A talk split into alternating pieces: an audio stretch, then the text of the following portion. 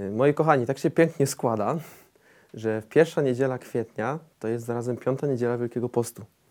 Jak ktoś z Was się orientuje, to Wielki Post dzieli się na takie dwie części. Właśnie rozpoczynamy tą, tę drugą część.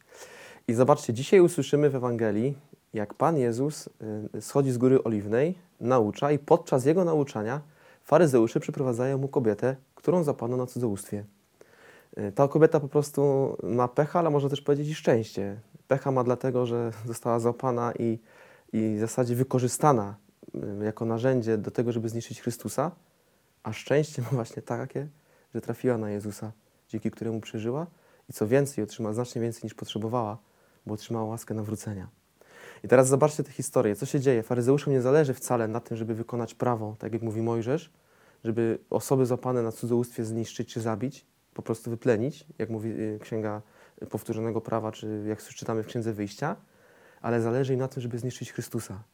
Wykorzystują kobietę do tego, żeby zniszczyć Jezusa. I dlatego to, co czynią, czynią, mówią do Jezusa, że ona została zapana na cudzołóstwie. Mojżesz kazał nam takie ukamienować, a ty co mówisz? Druga rzecz, Mojżesz mówiąc o kamieniowaniu nie mówi tylko o kobiecie, mówi też o mężczyźnie, więc rodzi się pytanie, gdzie jest druga strona tego cudzołóstwa. Ewidentnie widać, że faryzeuszom nie zależy na przestrzeganiu prawa, ale zależy im na zniszczeniu Jezusa. A co robi Jezus? Milcząc, pisze po ziemi. I tu różne rzeczy mówią ojcowie Kościoła. Inni mówią, że Jezus pisał swoją naukę, którą miał wygłosić. Jedni powiedzą, że pisał prawo Mojżeszowi, inni mówią, że wypisywał grzechy tej kobiety. Nie ma to znaczenia, co Jezus pisał aż tak bardzo dzisiaj. Znaczenie jest to, co mówi. Kto jest bez grzechu, niech pierwszy rzuci kamień. I nikt nie rzucił. I ten przykład właśnie y, progu tego i tej drugiej części Wielkiego Postu daje nam pewną wskazówkę. Bracia i siostry, nie porównujmy się. Kto jest z nas bez grzechu? Nikt nie jest bez grzechu.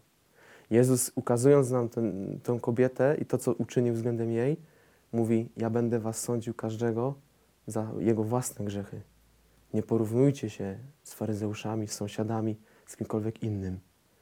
Bo tak logicznie patrząc, drodzy bracia i siostry, no gdybyśmy stanęli przed sądem Bożym, powiedzmy, dzisiaj bym umarł, Pan Bóg mówi, dobra, Justyn, sądzimy Cię i powiedzmy, porównamy Cię ze Stalinem, no to mogę powiedzieć, jakaś tam może nadzieja jest na przeżycie i trafienie do Królestwa Niebieskiego.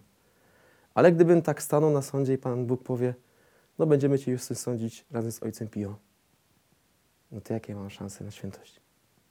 Bo tutaj jest cała idea i cała prawda wynikająca z tego, co mówi Jezus do faryzeuszów. Kto jest bez grzechu, niech pierwszy rzuci kamień. Spoglądajmy w swoje serce, nawracajmy swoje serce, a nie szukajmy kłody w oku czy w sercu brata czy siostry.